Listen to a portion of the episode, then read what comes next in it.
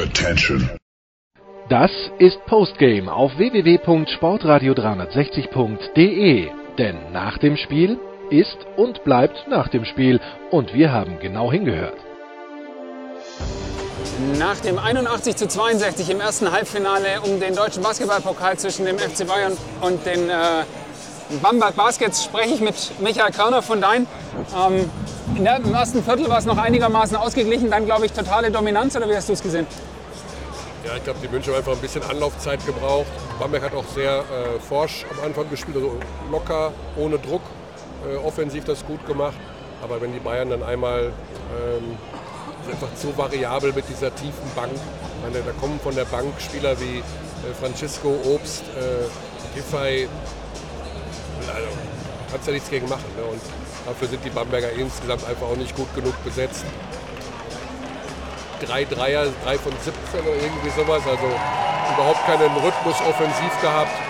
Ähm, das ist äh, Woodbury, rabenschwarzen Tag. Nur Copeland offensiv. Kann man nichts machen. Reicht dann einfach nicht gegen diese... Gegen, okay. ähm, bei den Münchnern äh, Saschi Ibaka mit einem sehr, sehr dominanten ersten Hälfte, dann sah es fast schon so aus, als würde er ein bisschen geschont für die Aufgaben von morgen, oder?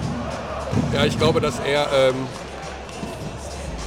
Also man, man kann sich das gar nicht vorstellen, was der Kerl für einen Unterschied macht, ja, wenn der spielt. Das ist, das sind, das, Ibaka, also Bayern mit Ibaka ist was ganz anderes als Bayern ohne Ibaka. Offensiv wie defensiv. Der Typ macht einen Höllenunterschied mit seiner Präsenz. Das ist Irrsinn. Also verändert alles. Ja. Plus minus in der ersten Halbzeit von achtzehn. Also in der ersten Halbzeit. Ja, und dann klar, hinten raus nicht mehr so viel gespielt, aber die Präsenz ist ja Wahnsinn. Ähm, die Bamberger haben jetzt gerade den Coach ausgetauscht. Hast du da irgendeinen Effekt gesehen oder ist das Spiel gegen den F C Bayern nichts, wo man da irgendeinen Effekt erwarten dürfte? Genau, also ich denke mal, die ganz großen Umstellungen werden sie dieses Jahr nicht machen können, weil das der Kader gar nicht erlaubt. Also sie haben Defensivprobleme in der Liga.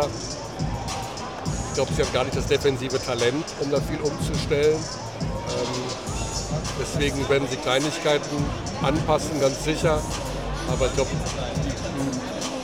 idealerweise fängt man jetzt schon an zu überlegen, wie man sich vom Trainer und vom Spielkader für die kommende Saison aufstellt. Gehst du davon aus, dass Arne Woltmann da Coach bleiben wird oder hast du schon andere Informationen? Arne Woltmann wird nicht Coach bleiben, nein. Aber wann der Wechsel kommt, ob in dieser Saison oder in der nächsten, das weiß ich nicht. Aber sie werden einen neuen Trainer haben. Okay.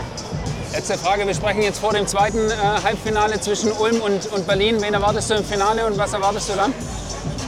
Also fifty fifty. Bisschen leichte Vorteile für Ulm, weil wohl auch Dakota McFlyers wieder mit dabei ist, äh, was eine sehr wichtige Personalie ist. Wobei man nicht weiß, wie gut er jetzt ist wieder im ersten Spiel. Aber ähm, wir haben schon in Berlin ganz gut gefallen. Eigentlich äh, andererseits ist Berlin immer schon auch ein Team, wenn es drauf ankommt. In solchen Duo-Dei-Spielen, auch wenn sie nicht mehr das Alba vergangener Jahre sind dieses Jahr, aber also ich wüsste nicht, wer den Vorteil hat. Keine Ahnung. Und im Finale dann aber mit dem Kader und zu Hause in München klarer Favorit, egal gegen wen? Ja, würde mich sehr wundern, wenn es anders wäre. Ja.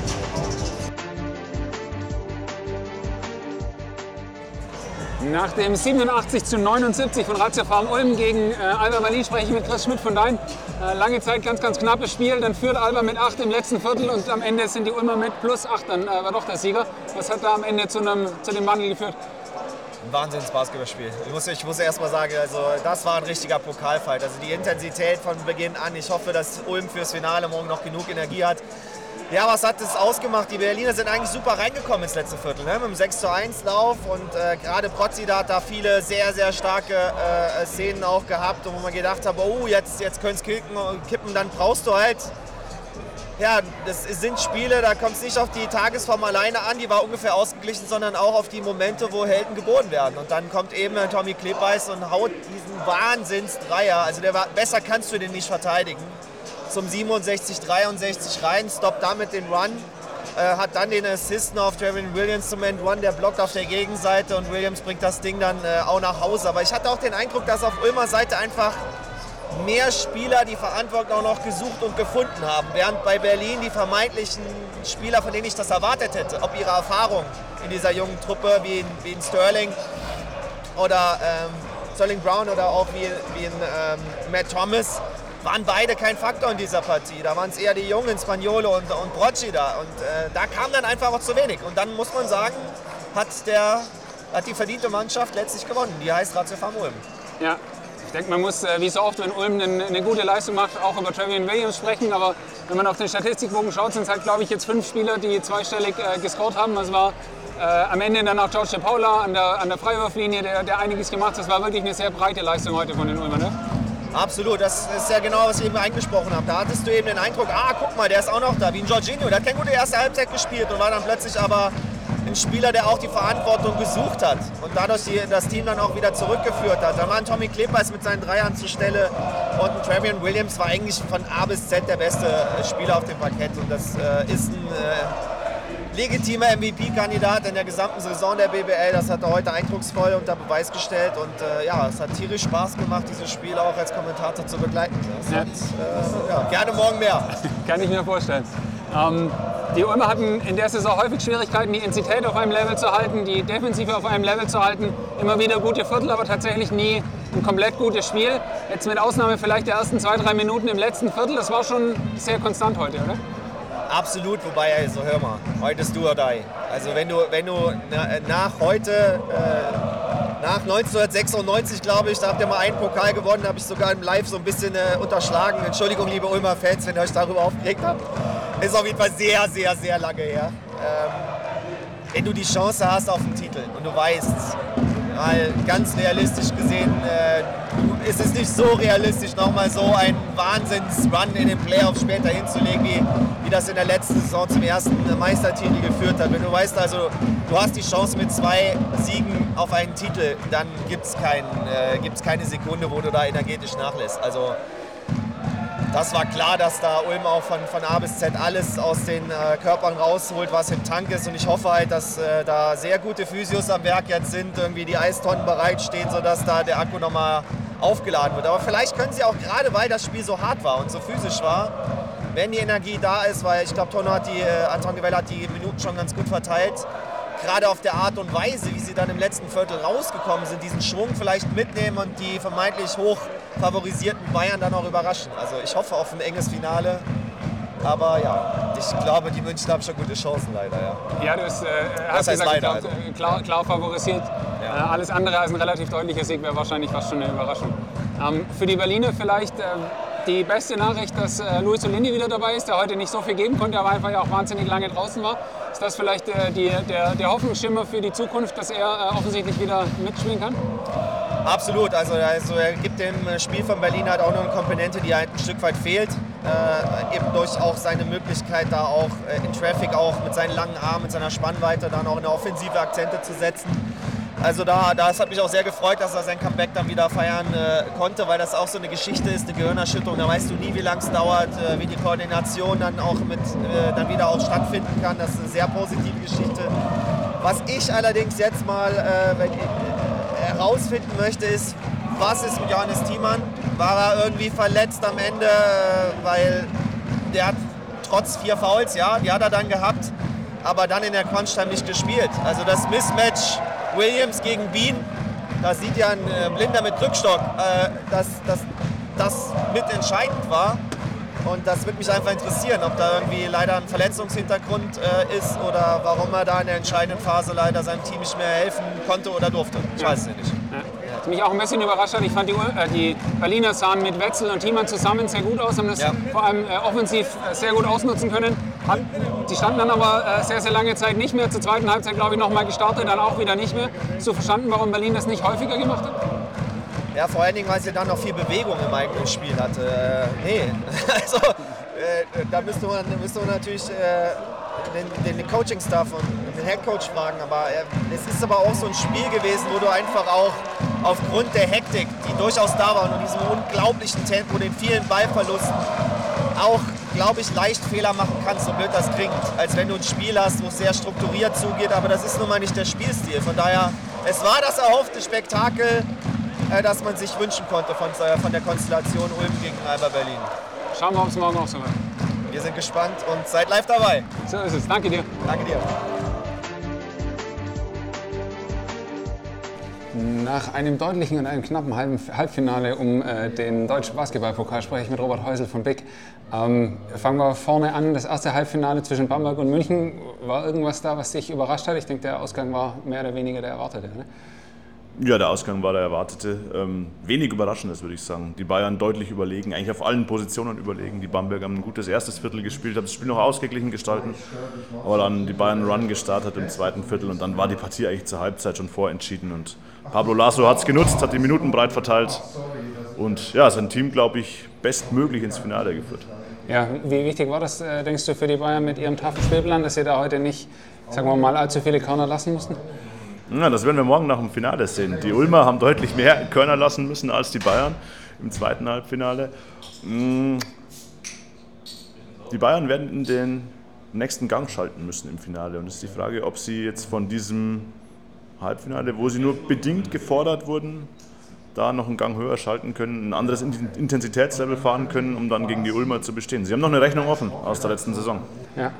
Ein kurzer Blick auf Bamberg. Ihr habt, glaube ich, im Podcast auch kontrovers diskutiert, ob der Zeitpunkt des Trainertauschs in Bamberg richtig geschickter war. Was würdest du jetzt nach den ersten Spielen von Arne Woltmann sagen? War das ein guter Move oder muss man da noch abwarten? Ich glaube, man muss abwarten. Das waren jetzt natürlich Spiele für Arne Woltmann. Einmal gegen das beste Team der Liga und einmal gegen das aktuell schwächste Team der Liga. Das schwächste Team der Liga haben sie relativ deutlich geschlagen. Gegen das beste Team haben sie jetzt relativ deutlich verloren. Ich glaube, für die Bamberger wird es in dieser Saison nicht mehr um viel gehen. Es geht wenig nach oben. Es geht wahrscheinlich auch nichts mehr nach unten in Richtung Abstieg. Sie sind im gesicherten Mittelfeld. Vielleicht haben sie noch irgendwie so eine Mini-Chance auf Platz zehn für die Play-Ins, aber ich denke, sie werden im gesicherten Mittelfeld einlaufen und dann vielleicht im Sommer sich neu aufstellen auf der Coaching-Position. Mhm. Dann schauen wir auf das zweite Halbfinale. Das war äh, bis ja, äh, weit ins vierte Viertel äh, sehr, sehr knapp. Äh, Berlin hat sich am Anfang abgesetzt im vierten Viertel, dann haben sie die Ulmer gedreht. Hattest du das erwartet, dass es den Ulmern gelingt, da am Ende so zurückzuschlagen? Da hatte ich meine Zweifel. Also dieser Start der Berliner in den Schlussabschnitt, da habe ich gedacht, so jetzt haben sie die Ulmer geknackt. Die Ulmer waren ja über weite Strecken immer knapp in vorne. Die Berliner sind dran geblieben, dann hat sich das Blatt ein bisschen gewendet. Aber unterm Strich hat Trevion Williams im Schlussviertel den Unterschied ausgemacht. Ja, ich glaube fünf Offensiv-Rebounds, wieder ein Double-Double, Effizienzwert von sechsunddreißig. Ähm, wenn er gut spielt, dann spielt er schon wirklich fantastisch gut und äh, bringt dann auch seine Mannschaft auf ein anderes Level. Oder? Ja, keine Frage. Also die Zahlen beweisen es. Er hat, glaube ich, auch fünf Assists verteilt, äh, drei Blocks, zwei Steals. Also von allem etwas. Er war der Anker bei den Ulmern. Ganz klar der M V P des Spiels. Ja. Jetzt wird ihm morgen wahrscheinlich über einigen Teil des Spiels äh, Serge Ibaka gegenüberstehen. Was erwartest du von dem Duell? Es sind wahrscheinlich die beiden besten Center aktuell in der Liga. Von daher könnte das schon ein Schlüsselduell werden. Ibaka bei den Bayern dominiert gegen Bamberg, hatte jetzt weniger Gegenwehr. Williams dominiert gegen Berlin mit Thiemann, naja, der nicht so ganz hundertprozentig fit wirkt, der auf mich. Das wird ein spannendes Duell, könnte ein Schlüssel-Matchup werden. Ja. Du hast gerade in der Pressekonferenz auch Coach Gonzalez gefragt, warum Thiemann da am Ende nicht gespielt hat. Hat er sich nicht so hundertprozentig eindeutig geäußert. Ich glaube, da könnte vielleicht schon auch tatsächlich noch ein bisschen ein medizinisches Thema dahinter stecken. Ne? Bestimmt, ja. Oder es war auch Foul-Management. Vielleicht hat Coach Gonzalez eine potenzielle Verlängerung im Kopf gehabt. Thiemann hatte vier Fouls. Ja, im Nachgang ist es immer leicht, das zu, zu beurteilen. War die Aufstellung richtig, war sie falsch? Ähm, Fakt ist einfach, dass Ulm in der Schlussphase unter den Körben dominiert hat, hinten wie vorne. Und das hat am Ende den Unterschied ausgemacht. Ja. Was erwartest du für das Spiel morgen? Ich würde behaupten, mit dem, was die letzten zwei Monate so von beiden Mannschaften zu sehen war, müsste Bayern schon der klare Favorit sein. Aber was, was erwartest du von dem Spiel? Ja, ich denke, die Bayern sind der klare Favorit. Sie sind jetzt mittlerweile zwölf oder dreizehn Spieler in Folge umgeschlagen ja, im nationalen Werb. Ja. Die Ulmer ein bisschen inkonstant gewesen die letzten Wochen, aber ihnen ist immer was zuzutrauen. Also man hat es in der letzten Saison in den Playoffs gesehen, man hat es auch in dieser Saison immer wieder aufblitzen sehen. Also es wird ein spannendes Finale. Ich rechne mit einem intensiven Spiel. Wird die Frage sein, wie lange die Ulmer diese Intensität wirklich hochhalten können nach der hohen Belastung heute gegen Berlin. Ja, ja ich glaube, eine Mannschaft, die sowohl nach unten mitspielen wie gegen Rostock oder gegen äh, Tübingen einen sehr, sehr tiefen äh, Keller sozusagen hat, aber auch ein sehr hohes, äh, eine sehr hohe Optimalform äh, wie heute gesehen. Schauen wir mal, was das werden wird. Dein Tipp äh, für morgen, traust du dich äh, auch äh, ungefähr in Richtung Punkte zu tippen oder äh, nur den, den Bayern-Sieg? Also ich tippe auf den Sieg der Bayern, Wenn du mich nach Punkten fragst, sage ich achtundachtzig zu dreiundsiebzig für die Bayern. Okay, plus fünfzehn. Ne? Dann schauen wir mal, was morgen rauskommt. Ich danke dir. Danke dir. Das war Postgame auf w w w punkt sportradio drei sechzig punkt d e. Versäumen Sie nicht die Big Show, jeden Donnerstag neu, oder Wir sind Dirk, unser Basketball-Special und vieles mehr. Und besuchen Sie uns auf Facebook unter facebook punkt com slash sportradio drei sechzig. Folgen Sie uns auf Twitter und abonnieren Sie uns auf iTunes.